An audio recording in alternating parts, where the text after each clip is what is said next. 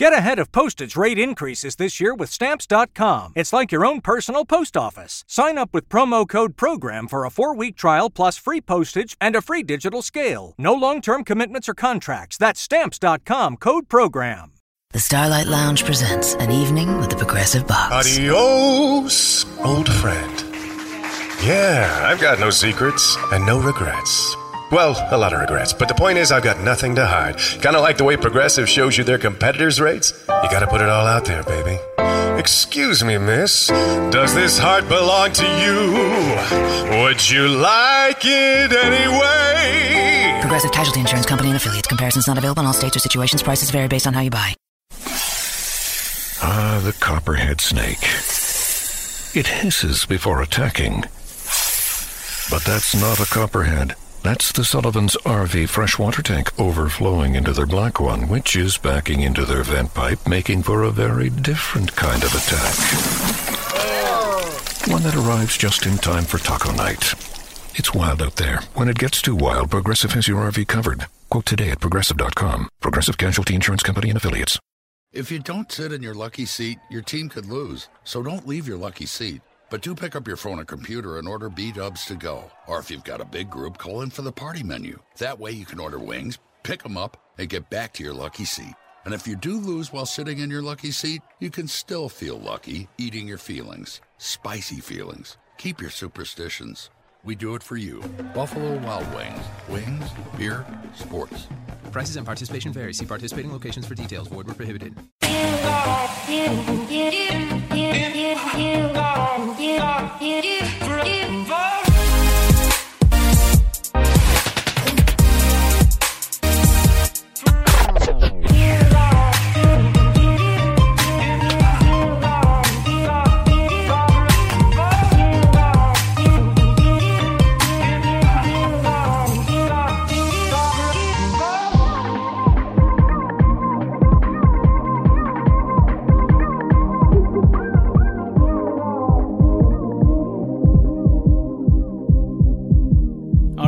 everybody to the Lakers Legacy Podcast, where the Oscar for Best Lakers Podcast goes to Lakers Legacy Land. Yay! Yay! Oh, hold on, hold on, guys. Wait, I'm I'm sorry. No, Laker Film Room Podcast. Uh, you won Best Podcast. This is this is not a joke. I'm afraid they read the wrong thing. This is not a joke. Laker Film Room has won Best Podcast. Laker Film Room Best Podcast. Pete, Pete, come up here, please. Pete. Pete, you've won. What do you have to say, Pete? You've won Best Lakers Podcast, not Lakers Legacy.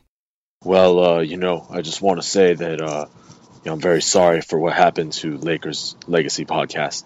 That is very unfortunate, and I would not wish that upon anyone.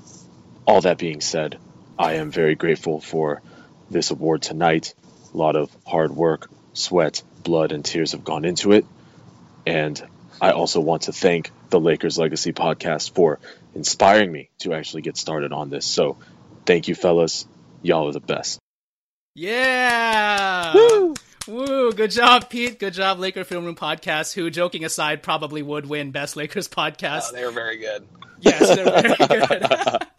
thank you, Pete, for that gracious compliment as well. All right, with that said, thank you guys for joining us tonight. Tonight's show is sponsored by Audible.com, the leading provider of audiobooks on the internet. If you use the URL audibletrial.com slash almighty, you can sign up for a free 30-day trial and get one free audiobook download upon signing up. So go ahead and do that because apparently people have trouble reading things. So audible.com will help you because it'll just say the read the book for you and you don't even have to read it yourself. It'll so say that book so good. it'll you. say it'll say that book so good.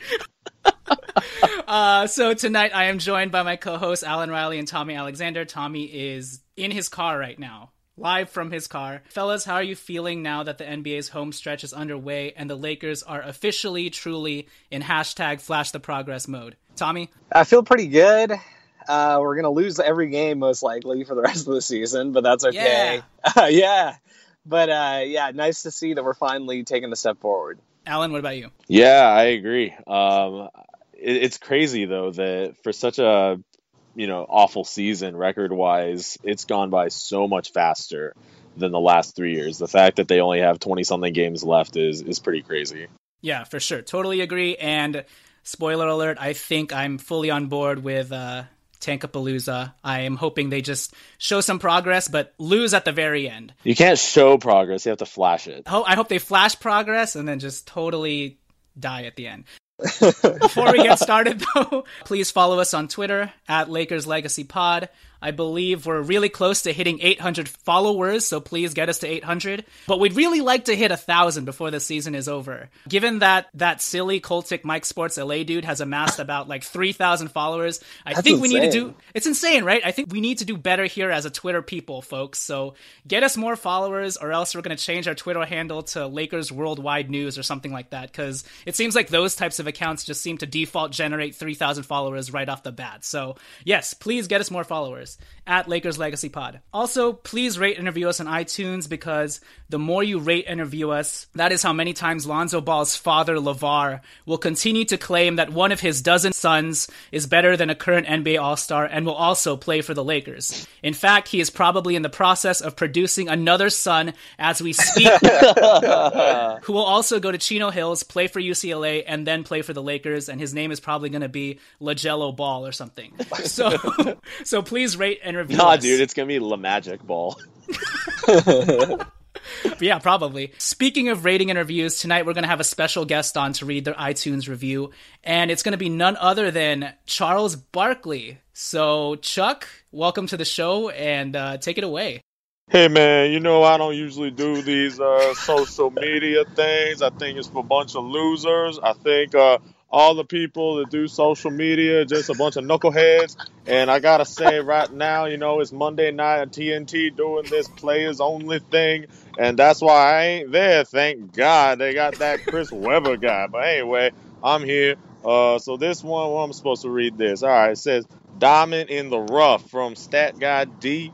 Uh, there are so, so, so, man, why you gotta say so, so many times? What's wrong with you, fool? There are many Lakers pods that are silly fans saying insane or best nonsensical. That's a big ass word. Uh, what you trying to fool somebody? You smart some? Stuff about the Lakers and the NBA in general. Here is a pod that understands the league and the reality of the current Lakers state in it, which I gotta say is garbage. It is complete crap what the Lakers are magic. Good luck, buddy. All right, fellas. See y'all later. Wow. Wow. Wow, that was really good. Um, I don't even know what to say. I feel like we should just talk to Chuck the entire rest of the podcast and scrap whatever we had planned. Uh, I ain't gonna hang out with you losers. You kidding me? okay, thank you, Chuck. Thank you, Chuck. What was the guy's name again? Stat guy D. The stupid name. Stupid. Thank you, Stat Guy D. Just kidding, man. Keep it up. All right, thanks, Chuck. Uh, Alan, yes. you should only talk like that from now on, dude. That, that voice. Sounds sounds good. I, I could do that. I could do that. It's a sex, sexy voice. No, that's good. See you later, Chuck. I beep, just hit the button that I don't know flushes you away, something like that. but yeah, so thank you, Stat Guy D. Please rate and review us on iTunes because if you do that, we will have Chuck read it. I mean, you can't ask for anything more. All right.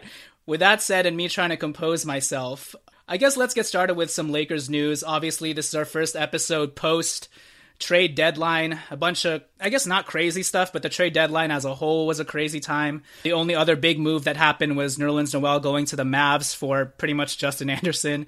And then obviously the Lakers picked up Tyler Ennis in the process by just trading away Marcelo Huerta. So pour one out for the catalyst, everybody. Spanish clown. Spanish clown days are over. oh, I forgot about that. Yeah, so there you go. We got Tyler Ennis now. But I think the biggest Lakers news, though, that was circulating around trade deadline were the rumors that, and at this point it's not even rumors, that Paul George pretty much wants to become a Laker, and he has two options that he's given the Indiana Pacers, and pretty much two options that he's given the league. One, either build a team around me that's going to contend.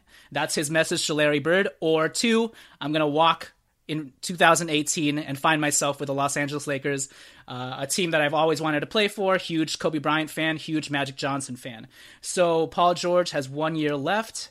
He needs to make an All NBA team uh, this next year before he signs the massive designated players veteran exception, or he needs to make it two out of the last three years. This year, it's unlikely to happen. There's no way he's going to make an All NBA team that's first, second, or third. Uh, so his his next chance is going to be next year, 2017-18 season.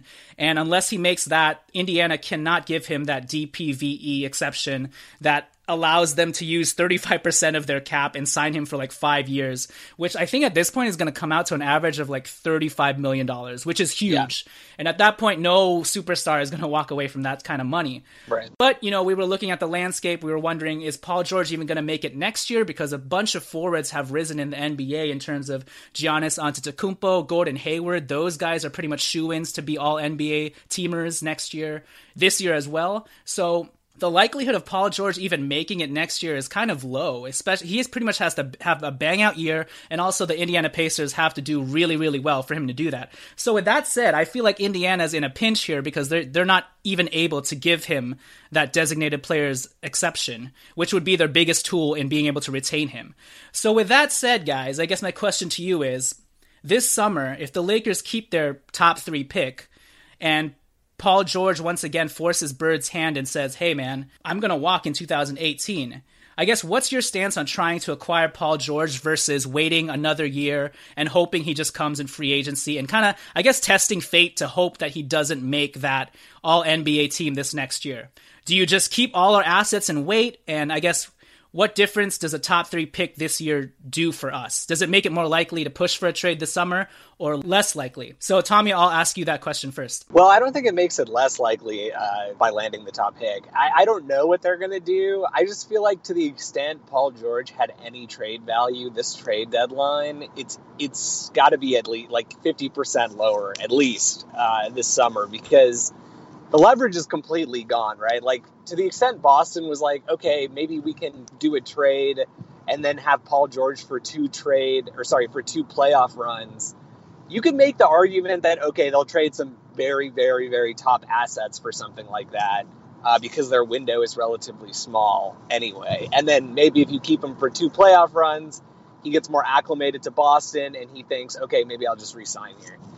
No team is going to trade for Paul George for a one year rental without some assurance from him or his agent that there's at least a good chance that he's going to resign there. And especially given all of these rumors floating around with the Lakers, that's going to make it even less likely that a team is going to commit significant assets. So the reason I bring that up is if you're the Lakers, you have no reason to make a, you know what I mean? You have literally 100% of the leverage. I mean, you could argue, okay, because Indiana gets some slight um, cap advantages over us when it comes to re-signing him. You could argue that maybe Indiana has like two percent leverage. Like, okay, well, you know, they could argue like, okay, well, he, he's not going to walk away from the money or whatever, which I think he probably would. But uh, inter- assuming he doesn't make the All NBA team, but I don't. So that's a, that. I, I think your question's really good, and I think that there's no clear answer, and I think if I'm the Lakers, I, you know, if I get the top three pick, maybe I trade it for Paul George. If it's, you know, Josh Jackson or whoever it ends up being, maybe I trade it for Paul George. But I can see why they wouldn't do that also and just sort of say, like, we have all the leverage. Your team is not going to build a contender this year, like, obviously. So if you want to trade him to us, we'll give you Randall and, like, some future firsts and just say like take it or leave it, or we'll just sign him next summer for free. So it's it's up to you. Um, maybe I see something like that happening. Uh, but yeah, very very difficult situation. Uh, Alan, what about you? Yeah, I totally agree with that. I'd be willing to part with an asset of ours that we have, like Tommy, you mentioned Julius. I mean, as long as it's not Brandon Ingram and probably not D'Angelo, uh, you know, I'd be willing to part with some of the other guys. But like you said, Tommy, we have all the leverage. And I mean, some of these rumors, like he's hell bent on making his way to the Lakers, coming from a guy like Mark Spears. It's not these like nobodies. Yeah, exactly. And the fact that word has gone out to every single NBA team that this is the case. Has Paul George refuted any of those things? No, he hasn't. I mean, yeah. he looked darn near depressed right after. He made it actually, yeah, way worse. I thought, yeah. Exactly, and Paul George I mean, we don't know him personally, but he seems like a pretty intelligent guy. You know, there were a lot of times when Dwight, for example, would say things to the media that are just like, oh my gosh, this guy is, I don't know, he's kind of immature. He's a bit of a diva. Paul George doesn't strike me as that type, so he wasn't mincing words when he said all that. Yeah. Um, so in terms of trading the pick, um, I, I don't know. I don't I don't think I would do it, but like you said, it depends on who's left on the board. Uh, if you're looking at shoot, if we have the number one pick, are we going to trade Markelle Fultz for right, Paul George? Right, right. Uh, no, I don't think so. Uh, if it's Lonzo Ball, are we going to do that? Probably not. Um, so it, it, just depends. Uh, but again, would I say no? Don't trade anybody at all. Just take your chances in signing a free agency. Not necessarily. It just depends on on who specifically we're talking about.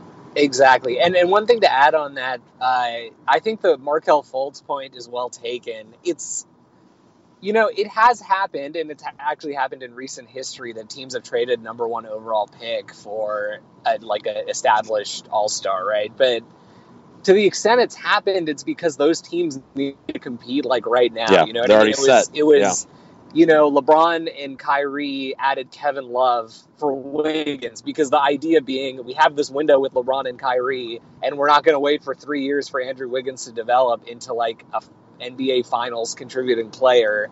So we're just going to trade him for Kevin Love right now. But the Lakers, okay, so you trade, like, let's say, so yeah, let's say you have the top three pick. Imagine our exact current roster just adding Paul George. Would we be better? Obviously, we'd be better, but like how much better is is kind of a big question mark. You know, are we a playoff team? Maybe we're an eighth seed team. So then at that point, you're thinking, okay, well, if you hold on for a year, you develop this asset, and then Paul George is still only going to be 28, and if he's giving you all indications that he's coming anyway, and you have cap space, now you just have that much more assets to work with because a top pick is going to be great. Um, whether we keep them or don't keep them. So anyway, that's where the tricky part comes in. But I guess here's where I'll play devil's advocate because I'm a little more 50-50 on this. Um, you know, obviously the trade to look at in terms of not making the same mistake is that New York Knicks trade with for Carmelo Anthony when they knew that he wanted to be a New York Knick and he was going to be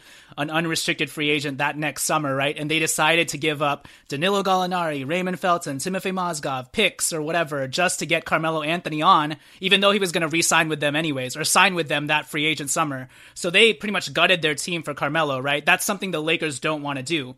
Um, my thinking though is that if the Lakers keep their top three pick and they have the leverage, I feel like if I'm Magic Johnson, I feel like he would just take the plunge right there if it doesn't cost us anything more than that number one pick. Because keep in mind that our young core who's been playing with each other for the last one or two years together. They've already established some sort of chemistry, so we wouldn't need to break that up necessarily. Maybe we have to add one more piece to the number one pick. But to bring Paul George in, because the draft is happening before free agency, then we could reassess what we have with Paul George and start to build around him as early as this summer in terms of free agency is like the next the week after that, you know what I mean? And right. then they could probably sign someone like, oh, JJ Redick. And all of a sudden, maybe we actually have a playoff team starting 2017 18 season and we can get that actual competitive contending process underway instead of waiting one year because what happens yeah. if Indiana and the and Larry Bird just find a way to retool the Pacers and alleviate Paul George? And Paul George is like, "Oh, I'm happy." All of a sudden, we're right. you know fifth seed in Indiana. At that point, I think if Magic Johnson's like, "Oh, wait, we can get Paul George pretty much just for the number one pick," I think the Lakers would do that, and I wouldn't necessarily complain about that. Does that make sense? That makes yeah. sense, but I also think that it's like a little bit it's a little bit changing the hypothetical because I do think the number one option for Larry Bird is going to be this summer somehow aggressively tried to build a contender. So, yeah, regardless of when we get, I, we're obviously going to know what our pick is, and we're going to make the pick much before that. Um, so, I don't think. I mean, if Larry Bird on draft night just like it just relents and is like, okay, you guys have the number three, and we can't trade him anywhere else because everybody knows he wants to go there if he gets traded. So we'll take like your Josh Jackson pick. I can see in that case how it would be more 50 50. But I, I, guess I'm just saying, like, if he actually goes through this whole process of trying to build a contender, and then we've already made the pick, and then we're just sitting there and it's like, you know, free agent. I get your what your point you're trying to make of like we get we lock in Paul George and then we build our, our whole free agency around that. I think there's two issues. One is we'll have way less money because Paul George is going to obviously make significantly more than whatever our number one pick is going to make. Um, but two, by the time I think the Pacers decide what they're actually going to do with Paul George, it's going to be too late for all of that. I, it's very possible. In which case, I do th- agree with you that it's more 50-50. I just don't see that as like if they didn't cut their losses at this trade deadline, I think they're going to at least try to do something in free agency or trades uh, before they move Paul George. So. Yep. So we'll see what happens. Either way, we're hoping for that top three pick to even give us the options to do something, whether that's keep it at another top level, high upside asset, or we explore the trade market just to see what teams are willing to give up. So we will see. The only other news is that the Lakers just bought out Jose Calderon and waived him. So oh. No, JC. He will be going to the Golden State Warriors apparently. So you know, good awesome. for him. Hopefully, he gets to win a, sh- a chip or something like that. So I mean, with that said, I think tonight we're just gonna talk about how the Lakers have looked since Magic Johnson has officially began his. And now, insurance-minded speeches from Geico. It's a common expression. Don't look a gift horse in the mouth. However, what if the horse's mouth is filled with useful insurance tools? This is the exact case with the Geico app. Yes, the app is free and therefore a gift horse. However, look inside the app and behold, emergency roadside assistance, digital ID cards, bill pay. Get the Geico app. Look it in the mouth. Get amazing services. Thank you. And now, insurance minded speeches from Geico. It's a common expression. Don't look a gift horse in the mouth. However, what if the horse's mouth is filled with useful insurance tools? This is the exact case with the Geico app. Yes, the app is free and therefore a gift horse. However, look inside the app and behold, emergency roadside assistance, digital ID cards, bill pay. Get the Geico app. Look it in the mouth. Get amazing services. Thank you reign. Obviously, having Lou Will now gone, the Lakers actually are able to officially move on with the young guys and the young core. And I think we've seen a noticeable difference from the young guys just being able to play a little more freely and just having more guard minutes open for Jordan Clarkson and D'Angelo Russell has made a huge difference. So I guess just I'll ask you guys from a general overview. Alan, what have you seen these last two games that you've liked? Because look, we've lost the last two games just as recently as yesterday. We lost by 17 points, but that was the greatest 17 point loss I've seen. And then, oh, sorry, that was uh, on Friday, wasn't it? Yesterday was the San Antonio game where we lost by 21 points, but that was a great 21 point loss. and then on Friday, we lost by 17 to OKC, and that was a great 17 point loss. So, why, Alan, am I viewing this as something great, I guess, in your, your eyes? Well, first of all, the team is making a lot more passes than they were. That's for sure. I saw somewhere yeah. on Twitter. Um, I don't remember the exact numbers, but they made like 30 something more passes than they typically did with I don't know, it was some like crazy number. Uh, that the ball is just moving a lot more, and just by any eye test, you could see that. Uh, mm-hmm. Obviously, the players are being a lot more aggressive. I think Brandon Ingram, most notably, uh, is is really just doing his thing. He's playing his game, and he's he hasn't been afraid of like drawing contact prior to this, but he's getting to the cup a lot more easily than he was before. Maybe he needed that like nine day break or whatever it is for his body to recover, but he's taking control for sure, as are all the guys since Lou isn't the one bringing the ball up the floor and drifting and drawing fouls on three pointers. Uh, D'Angelo as well. Obviously, I would say he's taken it to another level just as much as Brandon Ingram has. Uh, the fact that he's shot the ball however many times, like 24, 25 times against OKC, to think that there were times where he shot the ball two times, five times, four times in, in certain games, it's just a, uh, such a stark contrast. Um, Jordan Clarkson as well, he's being really aggressive. Honestly, there have been some times where he reminded me, this was against San Antonio, he looked like the Jordan Clarkson rookie year, where he broke onto the scene after the All Star break and looked like a poor, poor, poor man's Russell Westbrook. And we've seen some flashes of that uh, over these last two games. So overall, it just looks like guys are taking more ownership over what's going on with the team because they know there isn't someone there to just fall back on. Whether it was a conscious thing or not with them, it's understandable why they would get comfortable at a certain point in the game just dishing it to that professional scorer. Yep, agree. Tommy, what about you? What have you liked out of these last two blowout losses? Uh, yeah.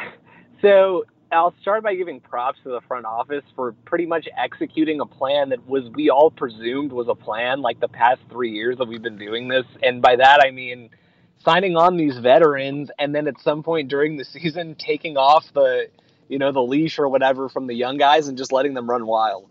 Yeah. You know, and we kind of thought that this is what we were supposed to be doing this entire time, but for some reason it hasn't happened until now. But anyway, uh, I same thing, pretty much the same thing Alan said. I give a lot of props to uh, D'Angelo. Uh, he's looked extremely, extremely aggressive. I Jordan Clarkson extremely, extremely aggressive, and same with Ingram. And I think I think with all these guys, it's it's like Alan said, they're they're taking ownership, they're taking accountability. They know like now this is my team. Like this is not Lou Williams's team. This is not uh, you know Timothy Mozgov Timothy Mozgov's team. I don't know if they ever thought that, but it's just like Zubac old... is like it's my team now. yeah, but the, the point is, it's like they know that these guys aren't there to bail them out anymore. Um, especially Lou Williams because he was just having like the best season of his life. So it's like nice to see these guys acknowledging like now I have to be the aggressor, and it's that's like the next step in people's development. You know, that's how what causes guys like you know to go from nine points per game as a sophomore or rookie to uh, much much much more than that as they get older and more aggressive. So having these guys 21 years old learn to harness their aggression and on offense. Um, I think is a really important thing. So I'm pretty happy with it. Yeah, and you know, D'Angelo Russell said as much when the Lou Will trade happened, and people are giving him flack today for being super honest and saying, well, now we got to turn up the intensity because Lou Will is gone and we have to look behind our backs. And people are saying, is that good that he's only turning up his intensity now? And I don't think that's what he's saying at all. You know no, I mean? yeah. Yeah. When we were advocating for a Lou Will trade, one of the scenarios that we put out there in advocacy of that was that trading Lou Will will light a fire under these guys. You know what I mean? And also, one, it'll shake up the chemistry of the team, but it also cause them to look at themselves and be like, oh my gosh, a guy who's averaging 19 points a game could just be traded like that. You know what I mean? And it seems like that's what they're internalizing for themselves, and it's turning out to be an actual good thing. So it's not like these guys didn't have motivation prior to that. I think D'Angelo Russell is just stating the obvious in terms of when a shakeup like this happens, it kind of just naturally wakes you up and takes you to a different level, knowing that any of us could be gone and none of us are exempt from this. We all have to play really well. And now there's even more onus on us because we're getting the minutes. There's no more excuses, right? So I yeah. think that's all D'Angelo Russell is saying. And to his credit, he's responded big time. So let's just go right down the line with some of our top players here and how they've looked recently in this new official Flash the Progress movement. I'm going to name this episode D'Angelo Unchained. You know, like uh, Django Unchained. Django Unchained, yeah. D'Angelo Unchained. So against OKC, he had 29 points, six assists, four rebounds, four steals. Like Alan said, took 26 shots. He only hit three for 12 from three, but he just looked confident. And honestly, these last few games, how many times has D'Angelo Russell got tapped for assists, man? He's been oh making. My oh gosh, my God, he so should have had like a double double in, in assists in both games. Yeah, like he's been so good, just passing the ball, whipping it out to guys on the perimeter, making the right passes, making the right plays, and that's all being dictated also by the fact that he doesn't look afraid to score anymore. Mm-hmm. He doesn't look afraid to take shots. You know, against San Antonio, where he had 18 points on 8 for 16 shooting, five rebounds, three assists, he started the game off like 0 for 2, 0 for 3, and I was like, uh oh. I hope he's going to keep shooting. I don't know if this is going to deter him. And luckily, he kept shooting and he found his way out of it. Ended up shooting 50%, you know? And he only got, got 29 minutes. If that wasn't such a blowout, he probably would have gotten closer to what he got in OKC, which was 35 minutes. But I've just been so impressed by the way he's he just looks a lot more freer. He looks like he's not thinking too much. And I like shoot my shot D'Angelo a lot better than let me pace myself and see if I should pass or not and take my time the fact that he's so aggressive and especially in the OKC game towards the end there when he just kept driving it into the lane, I was like, whoa, who is this guy? You know what I mean? He was finishing with his right hand, making layups off the dribble. He had he showed some sort of craftiness while finishing. In fact, the layups that he did miss were the ones like right under the basket that he got an offensive rebound off of and wasn't able to convert for whatever reason. Yeah. But the ones where he was taking taking guys off the dribble and kind of gliding into the lane and then finishing. I was really impressed by that, that he would even venture out and do that. So props to D'Angelo for being a lot more aggressive and the return of his mid-range game for me has been the biggest improvement. Yeah. It finally seems like he's putting all of these things together, not just the three-point shot. In fact, that's been his weakest thing recently. It's more the combination of him just taking mid-range jump shots off the pick and roll and then also starting to mix it up a little bit and drive it into the lane a little more as well. So, Alan, what have you seen from D'Angelo that you've liked? Yeah, I mean, I like all the stuff that you just said for sure. Um, I mean, the best thing is he's being very decisive.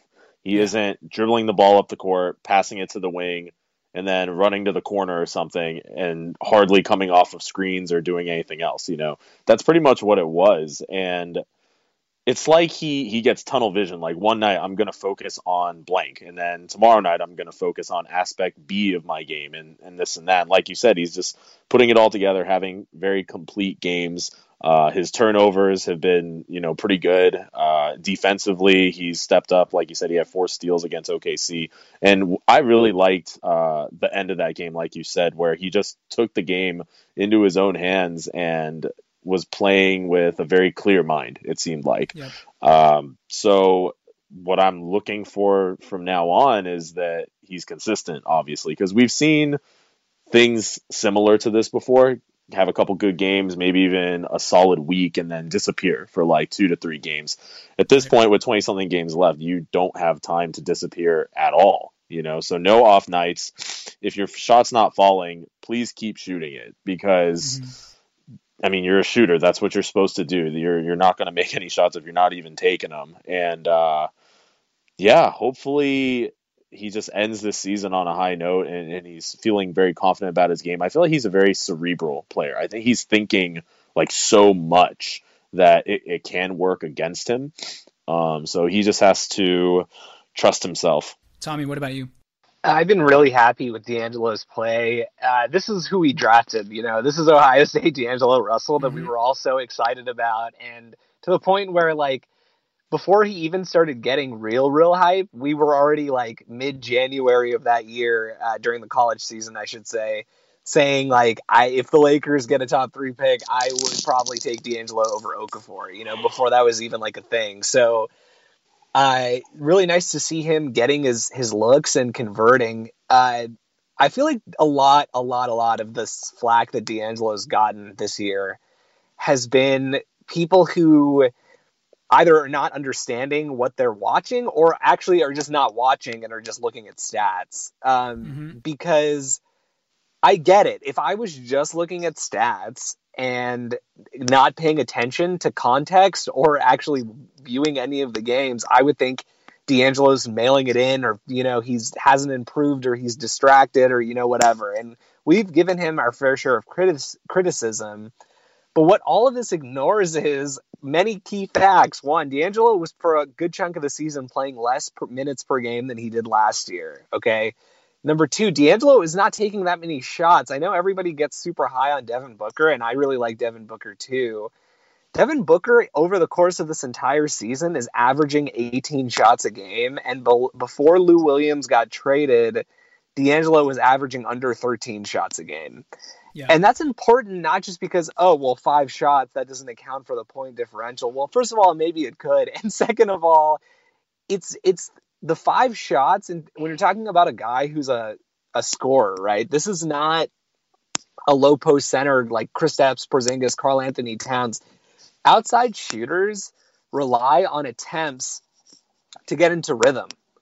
Like imagine if Kobe Bryant in his prime, every time he started a game 0 for 4, Phil Jackson just pulled him. Okay. And you can make the argument that, yeah, D'Angelo has to develop a reputation as being like a consistent scorer. And okay, I get all that, but you have to give him those opportunities. That Friday game, which I thought he looked, I know I, he might, he's definitely had better, at least one better statistical game this season um, than he did in that Friday game. But in terms of how aggressive and assertive he looked, I thought that was the best he's looked all year.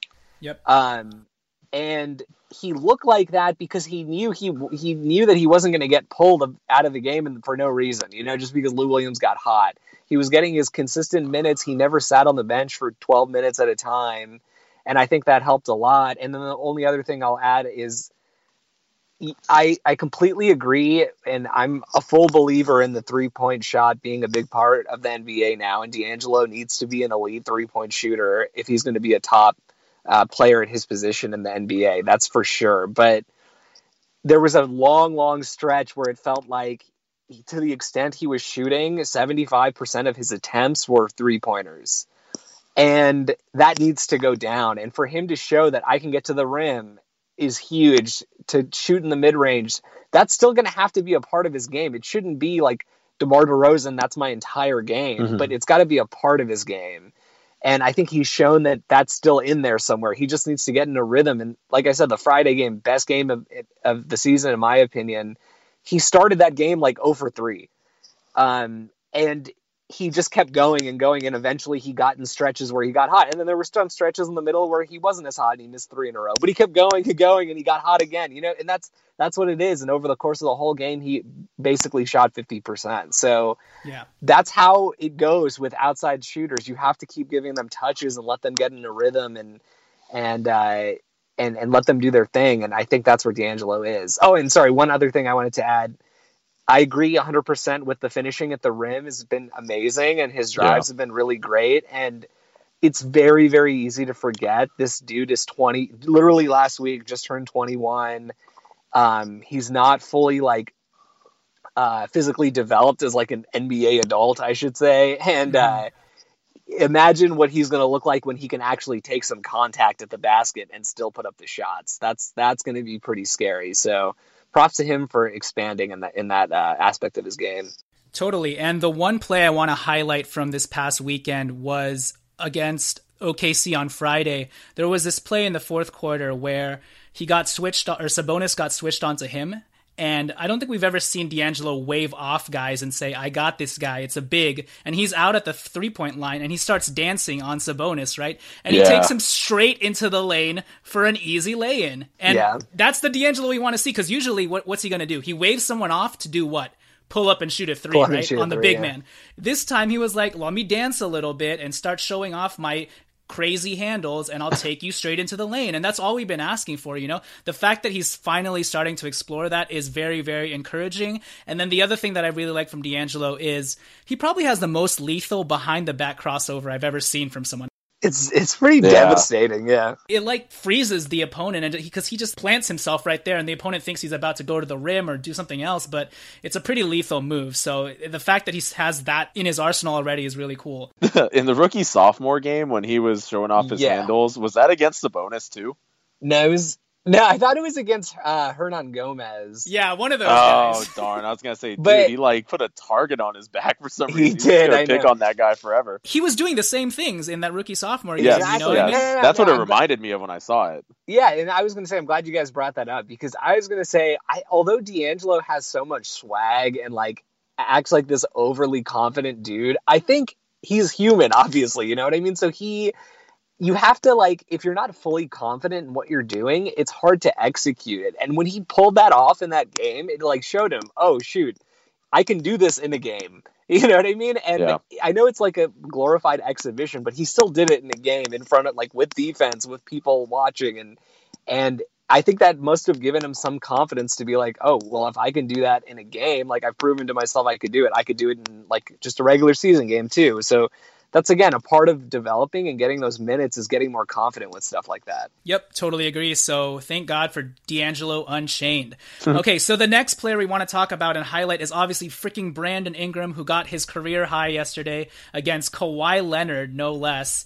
22 points on 10 for 15 shooting. There was a period of time where he was like 8 for 8 or something like that. 22 points, 2 rebounds, 1 block. Didn't do much else, but it didn't matter because all we saw was aggressive, offensive Brandon Ingram taking it straight towards guys, taking it straight at Kawhi Leonard, even though Kawhi Leonard was hot himself. I was very, very impressed by Brandon Ingram. He also had a pretty solid, decent game in OKC 11 points, 5 rebounds, 4 assists, 1 steal.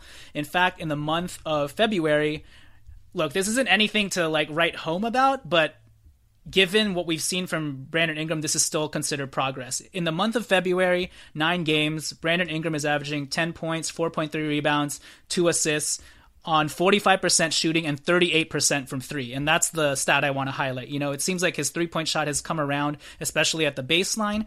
But I was so impressed yesterday by just the poise he showed. And he was hitting some weird, awkward shots against dudes like one legged fadeaway leaners, all this stuff against the San Antonio Spurs, who are one of the best defensive teams in the NBA. Um, and he was just asserting himself to a point where he was muscling guys out of position and just pulling up for a jump shot, you know, and that's the kind of Brandon Ingram that we like to see, especially because he struggled a little bit this past month.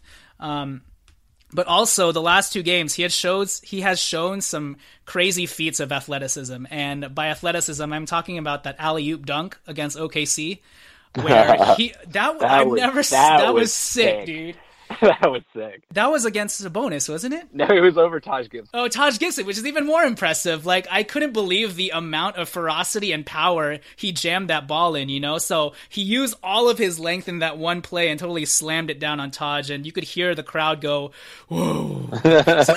and I did the same. I was like, I didn't know he was that that athletic, you know? And it looks even more impressive because he's so long. Yep. And then, of course, yesterday against Pau Gasol, he took he knifed it straight down the baseline and rose for that one-handed jam, and he used all his length once again. So I've just been very impressed with the way Brandon Ingram has come out of the All Star break, just being a lot more aggressive. And like he said, when he worked out with Magic Johnson, Magic told him, hey, you got to attack the defense more. You got to take contact and be more aggressive and drive instead of just pulling your dribble back or passing it out. And we've seen a conscious effort on Ingram's part to do all of those things. So, Alan, what has been the most impressive part from Brandon Ingram for you? Yeah, those dunks were nice. Um, definitely, definitely impressed with his aggressiveness. It's it, it's like the second he catches the ball, like you said, he doesn't just dribble back out beyond the three point line through his legs like three or four times and then make an interior pass. The second he catches it, he's going to do something, whether it's a pull up or he's going to drive. And uh, he's even hit a couple mid range shots here and there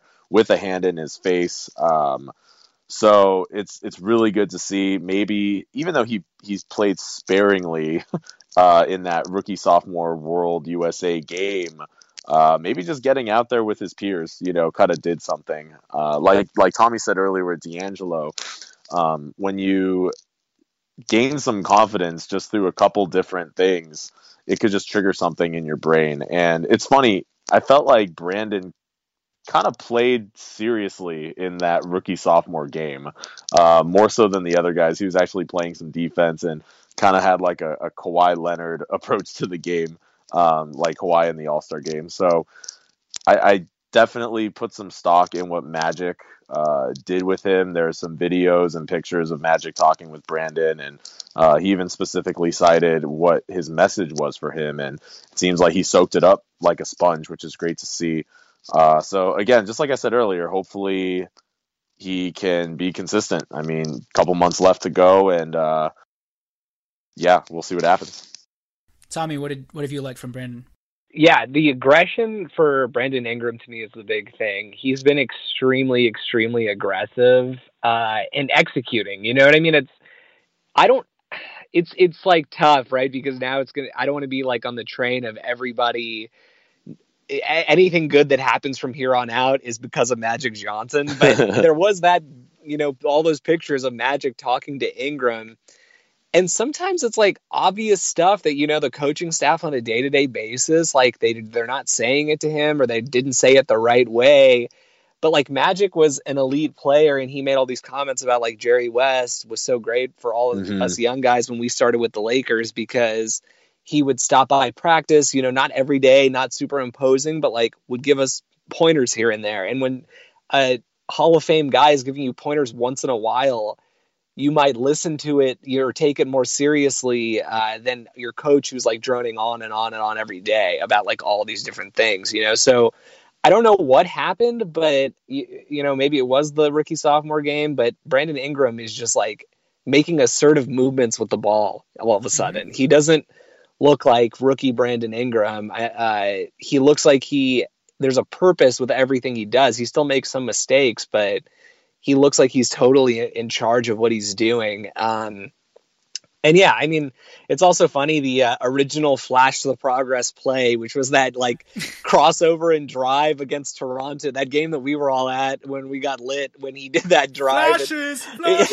Yeah, when he did the Flashes play, that was the original play. It seems like he's done those kinds of dunks like so many games in a row now, yeah. and it's like it's kind of scary, dude, because when you think about it, it's once he starts to develop his lower body strength, really his whole body strength, but like his lower body strength for explosiveness and then his upper body strength for like absorbing just a little bit of contact. Yeah. He's going to be posterizing dudes like Giannis does because once yeah. his arm gets up there, guys go up thinking like, "Oh, he's showing me the ball. I can block this." And then all of a sudden his arm just keeps extending and he just like he lasts higher in the air than everybody and then he just hammers it right down in their face yeah. and and that's going to lead to a lot of exciting plays I think in the in the upcoming years if he can continue that kind of stuff. Yeah, and it seems like he can palm the ball very easily. I'm, I'm yeah. not sure if he has Kawhi yeah, Leonard no, hands, definitely. but he definitely secures that in his big mitts. And you know, the one thing that Brandon Ingram always did in college too was he'd always take these long strides to the basket going all the way left. And we saw that against San Antonio, where he finally was at the three point line and then just took a bunch of dribbles to the left and finished and extended his uh, arm for a nice, lanky left handed layup. And just those moves in general, just driving it to the basket on his own accord, have been really impressive. And we haven't seen shoot my shot Brandon Ingram very many times this season. And l- last night, yesterday against the Spurs, was one of the first times where I saw him call his own shot, call his own number, and be like, "Yeah, I'm just going to take this." And yeah. he did it with effectiveness and efficiency. So yeah. hopefully this will give him a lot more confidence to be that way moving forward, especially doing it against like Kawhi Leonard, who we've compared him to in the past, and hopefully just doing that will continue to, yeah, just allow him to be more aggressive and, and show him like, hey, I can compete with Kawhi Leonard. And keep in mind, Kawhi Leonard started off really hot and he ended with only 25 points. Yeah, I felt like he had like 18 in the first half pretty much. But the fact that Brandon Ingram could go toe to toe with this guy, probably one of a guy that he should consider an idol, uh, was really, really I think encouraging from his end and against the Spurs no less. So great job yeah. by Brandon Ingram. Um, hopefully it continues. I guess the only other guy I want to talk about that benefited from this Lou Will trade is Jordan Clarkson. And Jordan Clarkson hasn't even had amazing games, but right. the the way that he's looked is just night and day pretty much. He looks more confident. Alan, you touched upon it a little earlier. The dribble moves he's doing, he looks a lot more dynamic just like his rookie year. He looks more athletic. He has bursts of speed all of a sudden and the biggest part is he's still making some dumbass plays because he's still trying to wipe that away from what he whatever he's been doing this right. season, you know, including that air ball lob to nobody against the Spurs. but he has had five assists against OKC, and then also yesterday he had two assists, and it seems like he's at least making good pick and roll reads once again, in spite of some of those uh, stupid boneheaded turnovers. So I just really like that Clarkson seems like he's not looking over his shoulder. He's not worried about, man, I better just get my shot in right now, or else I'm going to get pulled. It's more of a balanced game from Jordan Clarkson, and, like you said, it looks like he's back to how he was as a rookie. And it's I think it's even less about the minutes he's been getting and more just the fact that he has the ball in his hands and he's able to create and explore his space without worrying about I'm just going to play off ball cuz Lou Will has the ball the entire time. You know, the guy is just more comfortable being able to dribble the ball and explore for himself whether he's going to shoot it or make this pick and roll pass. So, Alan, what have you liked from Jordan Clarkson and have you seen a noticeable difference? Yeah, definitely. Uh, especially against San Antonio. Uh, there are a number of times where he got in the paint, would stop on a dime, pump fake, reverse pivot, etc. And looked really under control and deliberate. He didn't get too deep into the paint, which is something that we've complained about numerous times. Um, it's like he really found his spots. And, um, you know, again, as far as why this is happening, could he have done this with Lou Williams on the floor? Yeah, of course he could have. But it seemed like before he was definitely in I need to defer mode. And then the second he does get it back, it was like it's like he didn't know what to do. I don't, I don't know. It's like he he lost his role on the team in his mind mm-hmm. or something.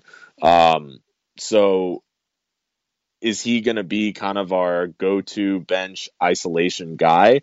Yeah, it's that's probably going to be his role now, and maybe just having that peace of mind at this point is enough for him to, uh, you know, make these basketball plays with confidence. Um, because is he going to be a catch and shoot dude? Probably not so much. He's going to be more of that pull up jump shooter where we're in a pinch. There's seven seconds left on the shot clock. You need to go do your thing. Um, so that's what I've seen from him. And uh, yeah, I, I, think he can definitely keep this up because he's done it before. He did it as a rookie. So mm-hmm. it's just all about knowing your role and not being in like an ambiguous situation. Yep. Tommy, what about you? Uh, yeah, this is Jordan Clarkson is kind of showing this point we were trying to make before Lou got traded, right? Like there were all these people who said, "Oh, why would we trade Lou? Uh, just trade Jordan Clarkson instead." And our point Stupid. that we were that our point that we were sort of trying to make, right, which was Jordan, the whole point is we're trying to j- develop Jordan Clarkson to be the Lou of like this young core.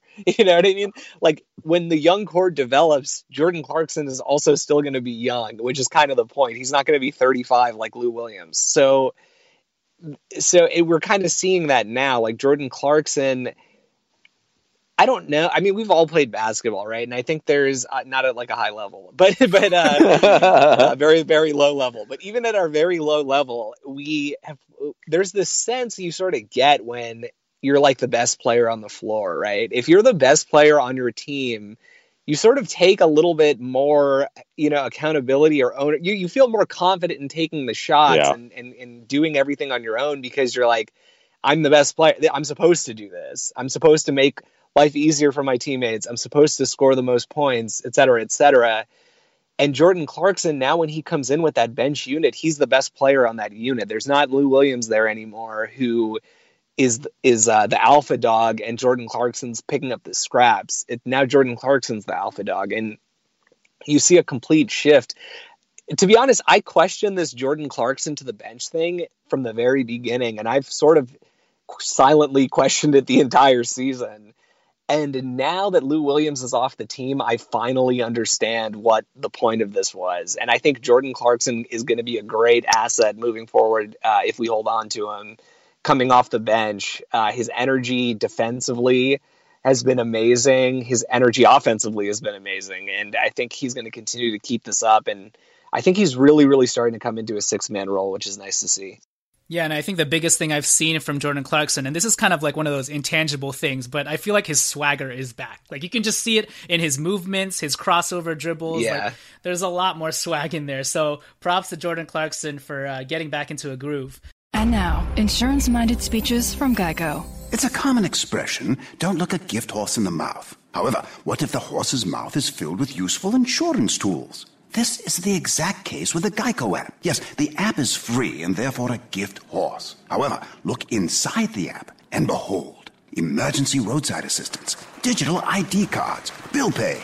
Get the Geico app. Look it in the mouth. Get amazing services. Thank you. Hi, this is Maury Moreland Morrison, here to tell you Geico has more than just great savings. Much more. Geico's been around for more than 75 years, back when they were using Morse code. Sorry, that's just my sense of humor. What's more, with Geico, you get 24 7 access to licensed agents on the app, online, or over the phone, so you can talk to them at night or in the morning. So, forevermore, just know that no other auto insurer has more more than Geico. More power to you. Geico. Expect great savings and a whole lot more. Um, so yeah, I think that'll do it for us. I guess I guess the last thing I wanted to ask you, Tommy, was with regards to rotations. I think some people were worried that, man, what's it going to take for D'Angelo Russell to consistently get 30 minutes? Because against OKC, he got 35 minutes, but then against San Antonio, he only got 29 minutes. And obviously, Luke had to insert Tyler Ennis. He had to insert Corey Brewer into the lineup. So, are you concerned moving forward with these rotations and whether or not Clarkson and Russell and the young guys are going to get the minutes they need. We know Brandon Ingram's going to get like 35 no matter what, but what about the rest of these guys? And do you see a fix? Or do you think it's just a matter of, hey, the San Antonio game was pretty much a blowout for much of the game, so that's what dictated the minutes distribution, even though he did have to insert guys like Brewer, Ennis, and Thomas Robinson. But so yeah, I guess I'll ask you that. Uh, I think that was just uh, that just happened to be the context of that game. Um, what did Ennis play? I don't have the stats in front of me, but I think Ennis played like five or so minutes. Uh, Eight minutes. Yeah. Eight minutes. Okay, there you go. So D'Angelo played 29 in that game. If it was a close game, I'm very confident Ennis would not have been inserted into the lineup. You know, it was kind of a blowout, and there's only so many games left in the season. So it's like, why not just throw Ennis out there for a few? I do understand the counter to this argument I'm making right now, which is, yeah, fine, do that. And if you're not dealing with a 21 year old point guard who's been on sort of a minutes restriction the entire year because of Lou Williams. Uh, so I I am a little bit. It's it's all like a balance. I'm not concerned as a general matter with D'Angelo getting his consistent 30 to 35 minutes per game to close the season. I do think that even in blowout games, you have to continue to play him. It's like if he a guy can get hurt at any time and D'Angelo Russell is not Kobe Bryant in his prime. He's still developing. He's 21 he needs time on the floor. Um, he needs to get his confidence going with like his stats being boosted up a little bit. Uh, he needs experience playing with all of his teammates because he's the point guard. Um, so I, I, guess that's a little bit annoying, but uh, as a general matter, I still think he's going to average, you know, 30 to 35.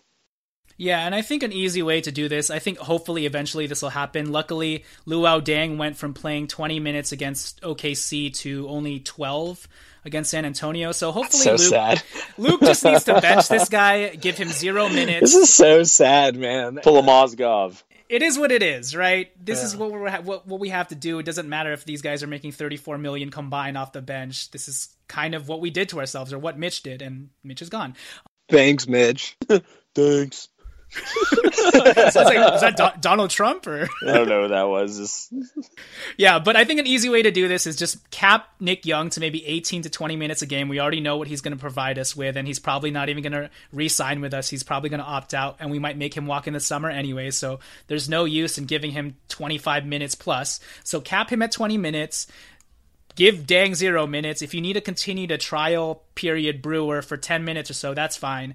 And then Ennis, I think he obviously he needs a trial period as well. So give him 10 minutes as well. But I think just eliminating Deng's minutes, cutting down Swaggies is going to do a lot in terms of giving Jordan Clarkson and D'Angelo at least 30 minutes. Clarkson only really needs 30 minutes now that he has the ball in his hands. That's fine. D'Angelo needs to average at least 32 minutes, in my opinion. So I yeah, I would say even 35. I mean, like Devin Booker. I don't I hate to make this direct comparison, but they're two lottery pick guards from the same draft who were uh, happen to be friends. But uh, Devin Booker is averaging 35 minutes a game over the course of the entire year. Uh, and he has several 40 plus minute games. Um, I'm not saying D'Angelo has to have that, but I think 35 is not unreasonable. This guy's 20, uh, 21 years old, for God's sake. Yep, I agree. Uh, last question, Alan. What did you think of Tyler Ennis? How did he look to you in his eight minutes? He had five points, two assists, one rebound, one steal. He looked all right. I mean, would I would I rather have Mar- Marcelo Huertas in there? Maybe. No, I'm just kidding. No, not at all. um, I, I, thought he was you know, he played his game. He played really under control. He's not super athletic. He's but uh, but like you said earlier today, Tom, and we were all kind of chatting. He has super freaking long arms. It's his length crazy. is insane. Yeah, yeah, that's really impressive. Um, he had a, a really nice like kind of sweeping hook shot ish type thing in the paint late in the game. I was not expecting that. He had a really nice dime to uh, Thomas Robin Thomas Robinson for that uh, monster dunk. So again, it's it's a twenty something game tryout for us to take a look at the guy. Uh, he's gonna obviously get minutes here, so it's a good situation for him. Um, yeah, thought it was fine. He looked like he looked like an NBA player that could get yeah. some minutes here and there, whereas Marcelo Huertas doesn't really look like an NBA player. Tommy, what did you think of Ennis? I like his length a lot, and I'm very intrigued. I, I when this trade happened, this is like I don't know what's going on on the Reddit Lakers community. Um, people like were violently overreacting to this trade. I, I, maybe it wasn't the Lakers subreddit, but like the NBA subreddit. All these Laker fans went on there and are like, "Why did we trade Marcelo Tyler for a guy who's not even an NBA player?" And I'm thinking. Marcelo Huertas just immediately was traded to just be waived. So actually, Marcelo Huertas is not an NBA player technically. Literally, literally, yeah. he's not an NBA player. But also, Tyler Ennis.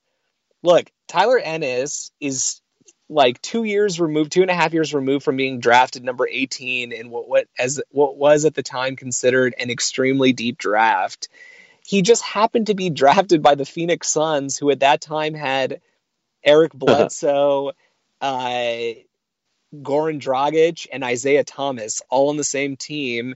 And then when they traded, uh, when they made their trade, they they replaced. I'm blank. Oh yeah, they replaced uh, Thomas or Dragic with Brandon Knight. The point is, when they made the trade, they ended up getting another point guard in Brandon Knight. So Ennis never got a shot there, and then he was traded. Actually, he was part of that trade, um, and then he was traded to the Bucks.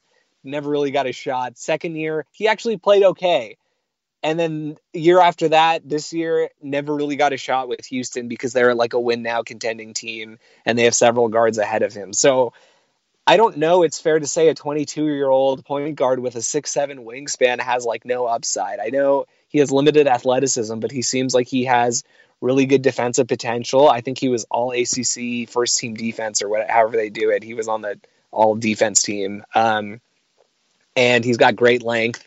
I'm very, very intrigued. I'm not saying he's for sure the backup point guard of our future. I'm just saying that like I, it's definitely worth a look to me. And if we can resign him for like resign, I don't know. why I keep saying resign him.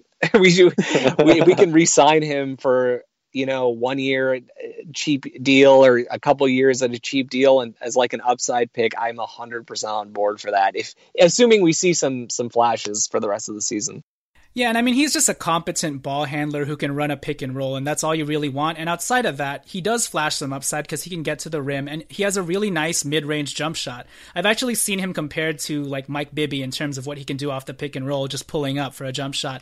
And during his last stint with Milwaukee, there were a couple games where he got the opportunity to start, and towards the end of that season, he had like a 12 assist game, an 11 assist game. So this guy can definitely pass it, and he's very yeah. smart. And every time he's gotten, you know, he's averaged the most 14 minutes in a season, and every time he's gotten 14 minutes, he's always gotten two assists, 2.4 assists.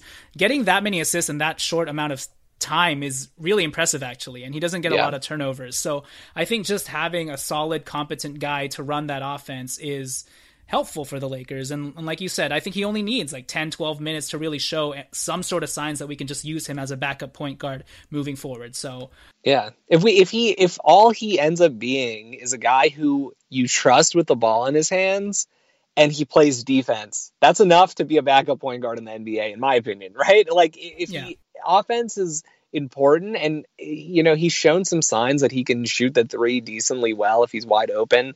These are all the like the minimum that you require. And the main thing is defense. If we're going to start D'Angelo Russell as our point guard of the future, we need to have a guy behind him who's just a lockdown defender. And if Ennis can develop into that, then he becomes very, very, very valuable.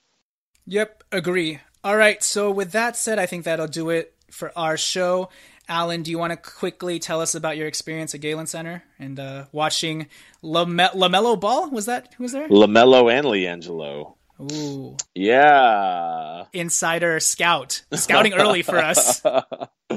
oh, man. So I went with my cousin and we got, there were two games that night, right? There was one that started at like six or something like that. And then the Chino Hills versus Mater Dei game was at 8, 8.30. So we got there about halfway through the third of game number one, and I will say these guys played basketball very, very well. Uh, there are a lot of prospects in there who are going to be going to like D1, really good basketball schools. So then you see that, and you're like, oh man, well these teams are worse than Chino Hills. That's pretty crazy. Uh, then you watch Chino Hills, uh, and it was not impressive. Uh, it, it didn't feel like I was watching basketball, to be honest. It they run two plays. Okay, play play number one is LaMelo, the younger one who scored 92 points in that game, dribbles the ball up the floor and he chucks it up from either 25 feet, 30 feet, 35 feet, or 40 feet. Uh, what precedes that is him doing a lot of and one mixtape type moves. Uh, maybe not as flashy, but he's just dribbling through his legs, trying to shake the guy, the defender off of him, and he just jacks up a shot.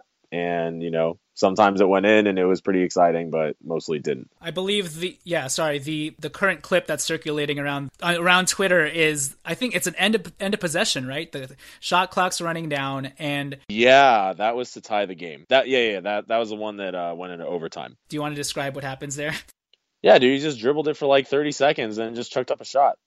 Not only did he dribble it for 30 seconds, but he waited. He dribbled for 30 seconds and then waited for the defense to close in on him from 45 feet. And then only when the defense Well, he wanted him, to take it at the last second, you know? Byron Scott strategies. yeah, yeah, it's got to be a last second shot. he's like, now I'm gonna chuck this from 45 feet instead of maybe op- passing it to an open teammate. So I thought that was incredible. And you told us that there were probably four more, four more types of those plays. Oh my gosh, dude, so many. Then play number two is he gives it to his brother Lamelo, who's a senior, 6'6", 240. Sorry, LiAngelo, two hundred forty freaking pounds. Um, he'll post up from like eighteen feet away, pound the ball back to the basket, and then from there he'll most likely kick it back out to LiAngelo because he's going to get double teamed in the paint. They exclusively, both brothers, stay on the left side of the floor. I think LiAngelo went to the right side of the court one time. One time. There's zero weak side motion whatsoever. I feel so bad for those three other guys just standing around. Um, I think that coach is in a real lose lose situation. I'm sure he's capable of coaching basketball, but my cousin and I just kept saying, man, what the heck do they even do in practice? You know, they literally just stand around probably jacking up threes, and that's about it. So, uh, it was a bit of a downer, but it was an eye opener, that's for sure. I think it's interesting that Lamelo, the younger one, is rated like a 95 or something. He's a five star recruit. Uh, the older one, LiAngelo, is only a 79, and he's a three star recruit. Um, so anyway, that was my experience. I like the other two games a lot better, and um, yeah, I don't know. It's just interesting to see what they're going to turn into at the next level because um, they didn't play basketball out there that night. Oh, and there was zero defense whatsoever. Le- Le- shoot, man, I keep getting screwed up. Lamelo, the younger one, um, got blown by so many times on defense. Transition defense, he's literally jogging, basically, so he can stay closer to half court and get an outlet pass from out of bounds. Like that's that's exactly what it was. Well, hopefully they get a lot smarter by the time they come to the La Lakers. All right, thank you guys for listening. That'll do it for us. Uh, please follow us on Twitter at Lakers Legacy Pod. Please also rate and review us on iTunes because the more you rate and review us, that's how many more la la la lulu la lili lolos.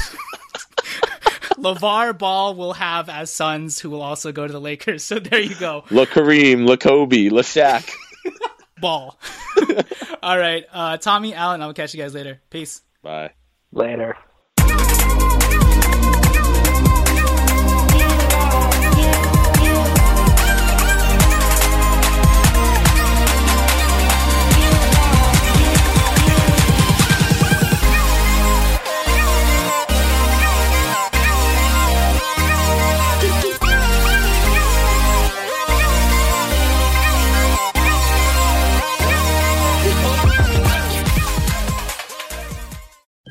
Hi, this is Maury Moreland Morrison, here to tell you Geico has more than just great savings. Much more. Yes, while Geico could help you rack up more moolah faster than you can say metamorphosis, they've also been the fastest growing auto insurer for more than 10 years.